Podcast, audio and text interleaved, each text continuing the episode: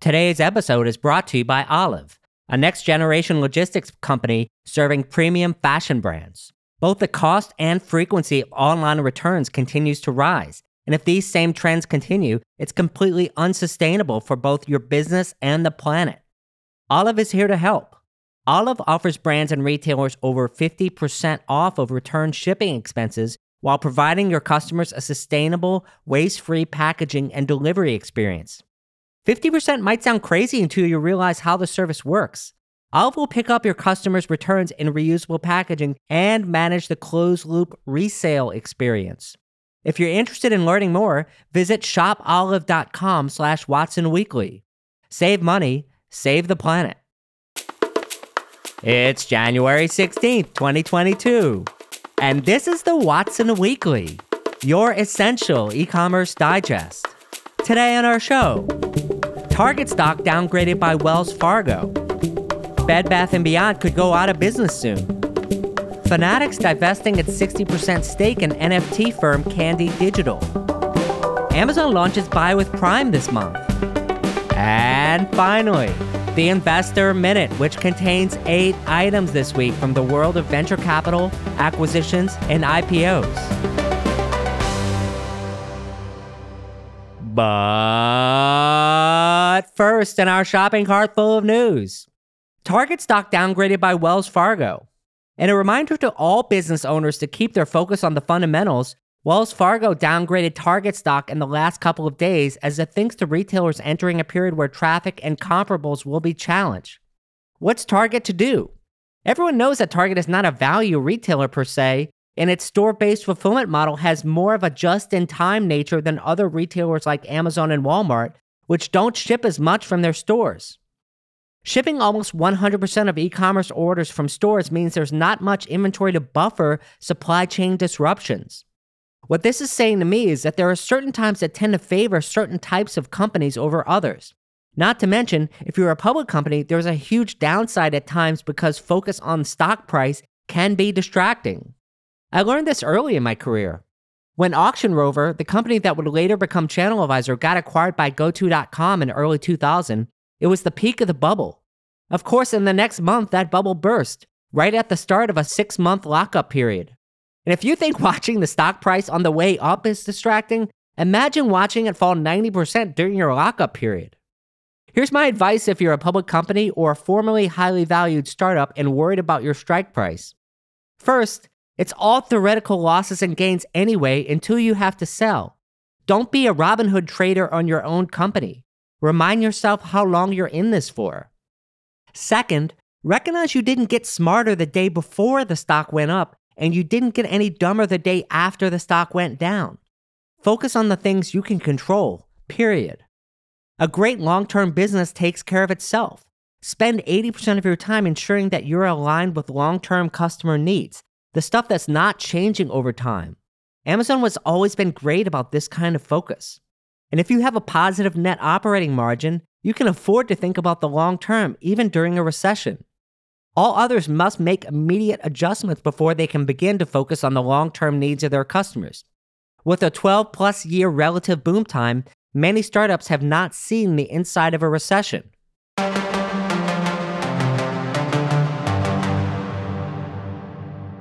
Our second story Bed Bath & Beyond may go out of business soon. The death watch for Bed Bath & Beyond kicked into overdrive last week when it published a report saying that bankruptcy is on the table as it restructures its balance sheet. Well, duh. This definitely means that suppliers are running for the hills. Seriously, if you're a vendor of Bed Bath at this point, it's pencils down. Do not send them any more inventory because you are just making a charitable donation to the retailer's most important creditors, most likely the banks. If you ask me, which of course no one did, the entire experiment of the past few years has been a fool's errand. Bed Bath & Beyond is only able to get shoppers in stores with huge unprofitable discounts. This is not a business model, and the company desperately needed to pick a new segment for its consumers. Instead of using its buybuy BABY assets to help both firms and jettisoning Bed Bath & Beyond, it's entirely possible both assets could go down with the ship.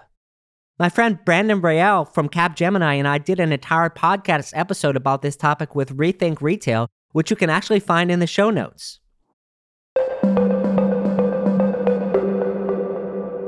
Our third story Fanatics is divesting its 60% stake in NFT company Candy Digital. CNBC reported that Michael Rubin's sports platform company Fanatics is divesting its 60% stake in NFT company Candy Digital. I know you really don't care about this, but humor me for just 30 seconds. Candy is a next generation digital collectible company offering unique NFTs for fans and collectors, giving them the ability to purchase and sell NFTs to deepen their love of sports, culture, and entertainment. So it was a scam, right? Kudos to Michael Rubin for cutting his losses.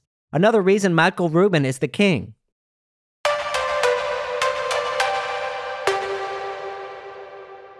And our last story Amazon launches Buy with Prime this month. Amazon has recently announced that after a beta period in Q4, Amazon will officially launch its Buy with Prime program on January 31st. So, what is Buy with Prime? One way to think about it is a mashup of a few key concepts. First is your direct to consumer website, fulfillment by Amazon, Amazon Pay, and finally, Prime benefits like free shipping and easy returns. Prime members who shop your website will be able to purchase and shop like they are browsing a Prime item on Amazon. Checkout happens like an Amazon Pay type order.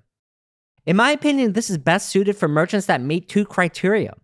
One, they have used or are considering using fulfillment by Amazon. If you weren't using FBA before, Buy with Prime is a heavy lift. This isn't just for D2C brands, though. B2B distributors and others could use FBA if they don't want to develop a dropship capability. Two, also, these merchants have much more Amazon marketplace revenue than direct to consumer revenue. The reason is many of these brands understand Amazon and want to improve their direct to consumer website conversion and engagement. Amazon Buy with Prime could be a bridge for these brands. BigCommerce has released a plugin so it's actually easiest on this platform at the moment. Other platforms require a longer implementation time by an agency. This could change as Amazon gets more adoption with the service.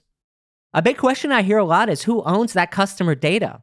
From everything I've read, the data is shared. Prime buyers are told that only limited information is being shared with a merchant, and brands are also told they can use this data but within limits.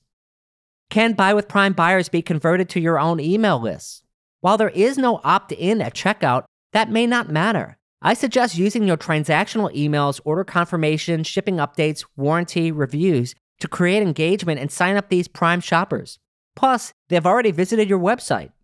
Should Buy with Prime be on every product page you have? Well, technically, it doesn't need to be and shouldn't be during your ramp up period. You can actually create just a simple collection of items that Buy with Prime applies to. But practically, it would likely work better in the long run if Buy with Prime has run of site. And the reason is simple buyer cognitive load. There's a reason almost every website prefers a flat shipping rate strategy rather than a per product calculated rate. If some products have buy with Prime and others do not, your website becomes harder to shop. Now, what are the downsides? First, actually, you don't have the payment token as the merchant, Amazon does.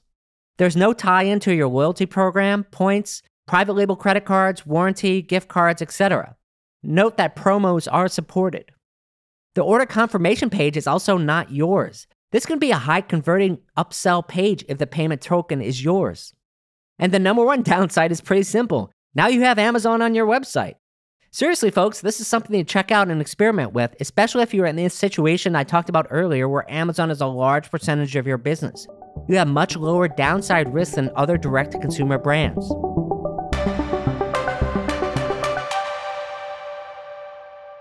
It's that time, friends, for our Investor Minute.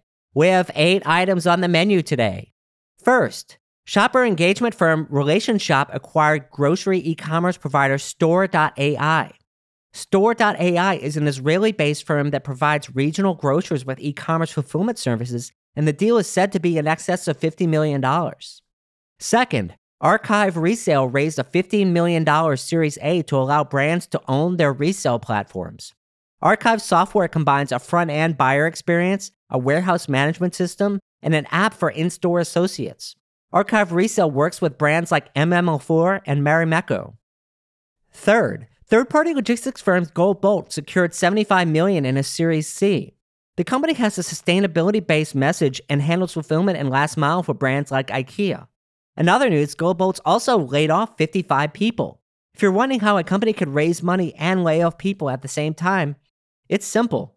Usually, the new cash was required for survival and demands a burn rate less than the previous one. Fourth, furniture channel management provider Commerce Bear announced $14 million in funding. The company provides software and services that help furniture manufacturers sell on channels like Overstock, Wayfair, and Amazon. It's an interesting segment because most of this category still operates offline. Fifth, Elastic Path raised an additional 30 million to add to the 60 million it raised earlier in 2022.